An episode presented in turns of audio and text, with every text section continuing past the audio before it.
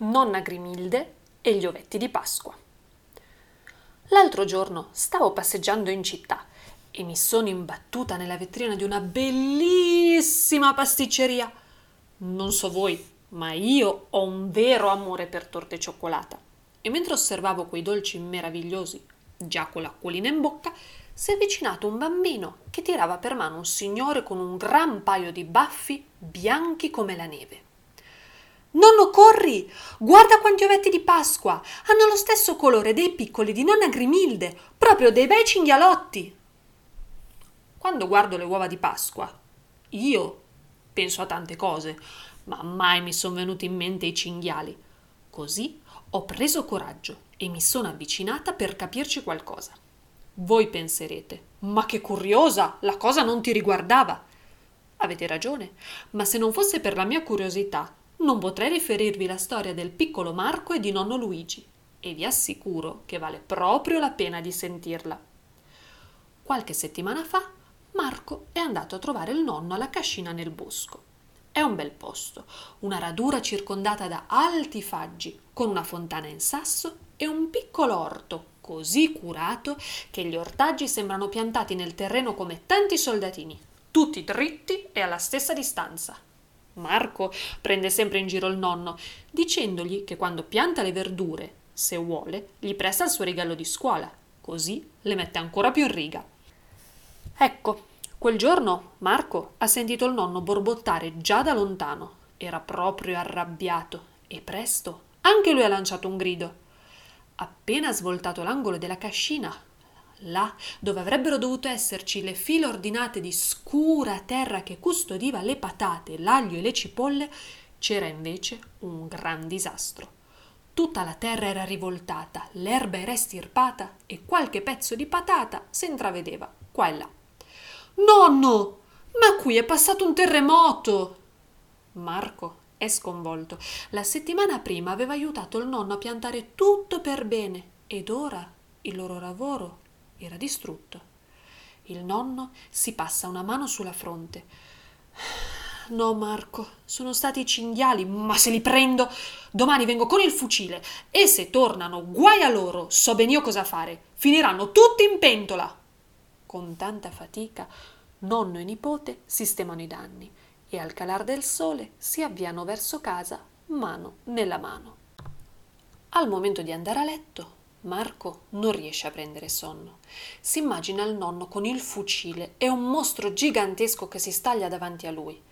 Tra sé e sé pensa che un cinghiale non può essere così brutto come se lo immagina e per fugare ogni dubbio, a piedi nudi e con il pigiama rosso, sgattaiola in corridoio a cercare la vecchia enciclopedia della mamma scorre tutte le pagine finché trova quella che cerca e inizia a leggere.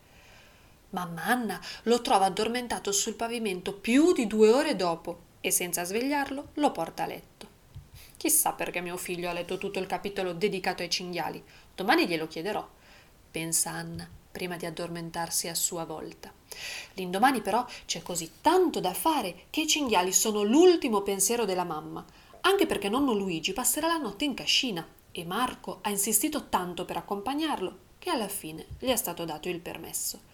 Nonno, ma tu lo sapevi che i cinghiali ci sono di nuovo in Ticino solo dal 1981 e che amano rotolarsi nel fango per pulirsi? Marco guarda di sottecchi il nonno che sembra di malumore. Allora sei un cinghialotto anche tu, visto che giochi sempre nelle pozzanghere, gli risponde infatti un po' di malo modo. Nonno, non prendermi in giro, lo sai che a capo del branco c'è sempre una femmina e che è la nonna o la mamma di tutti i piccoli presenti? Un po' come a casa nostra, che a capo di tutto c'è la mamma. Nonno Luigi scoppia a ridere. Il malumore gli è passato. Quante cose che sai? Dove le hai imparate? Stanotte ho letto tutta l'enciclopedia. Ho scoperto che mangiano di tutto e sono ghiotti di patate, soprattutto con i vermi. Che schifo! E poi lo sai che hanno un naso sensibilissimo e fanno parte degli ungulati come i cervi. Anche se i cervi sono più belli. Ah, e lo sai che hanno 44 denti e i canini inferiori sono lunghi fino a 14 centimetri? E lo sai che i piccoli hanno il pelo con le strisce e la coda corta e sono curati dalla mamma, ma anche da tutte le altre femmine che si chiamano scrofe? E lo sai che Nonno Luigi osserva il nipote. Mamma mia, quanto parla! Per fortuna sono arrivati alla cascina. Marco, ora dobbiamo metterci in silenzio dietro la fontanella e aspettare il tramonto, altrimenti i cinghiali non arriveranno di sicuro. Dopo qualche ora di attesa, con l'ultima luce del giorno, ecco spuntare tra gli alberi una sagoma maestosa.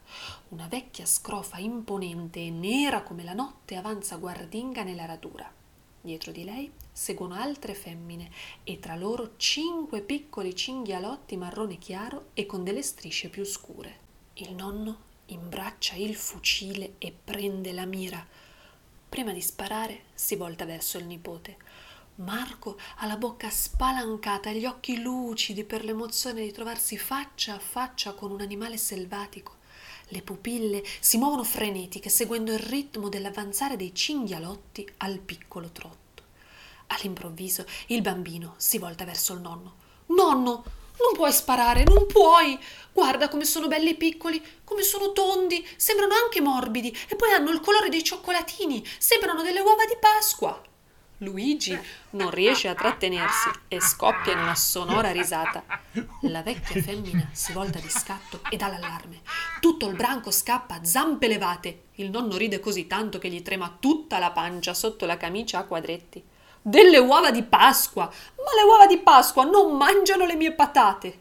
Oh nonno, dobbiamo trovare un'altra soluzione. Non puoi ucciderli. Mm, ci penserò. Ma adesso entriamo in cascina. Inizia a fare freddo. Stretti nei sacchi a pelo sul vecchio pavimento di pietra, nonno e nipote parlano fino a notte fonda.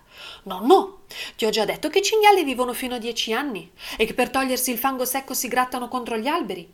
E mm, ti ho già detto che il nome scientifico su scrofa. Sì, Marco, mi hai già detto tutto almeno tre volte. Visto però che ormai questi cinghiali sono diventati tuoi, non mi hai detto come vuoi chiamare la femmina che hai visto per prima, quella che sembrava la nonna di tutti. Marco scoppia a ridere. Dici la nonna dei cinghialetti che sembrano vetti di Pasqua? La chiamerò Grimilde. È un bel nome per una nonna cinghiale. Il nonno sorride e spegne la luce della candela. Questa notte non ci saranno fucili e mostri, ma solo una nonna un po' pelosa e i suoi nipotini. Io però avevo ancora una domanda per Marco e Luigi. Ma come avete fatto con il vostro orto? Marco mi guarda furbo e sorridente. Il nonno ha avuto un'idea fantastica. Abbiamo messo una bella rete dritta dritta anche questa. Così le patate stanno dentro e i cinghiali stanno fuori. E stanno tutti benissimo. Non ho potuto far altro che dar loro ragione. Li ho salutati con un gran bacio e sono tornata ad osservare la bella vetrina della pasticceria. In effetti, quelle uova di Pasqua sembrano proprio dei cinghialotti.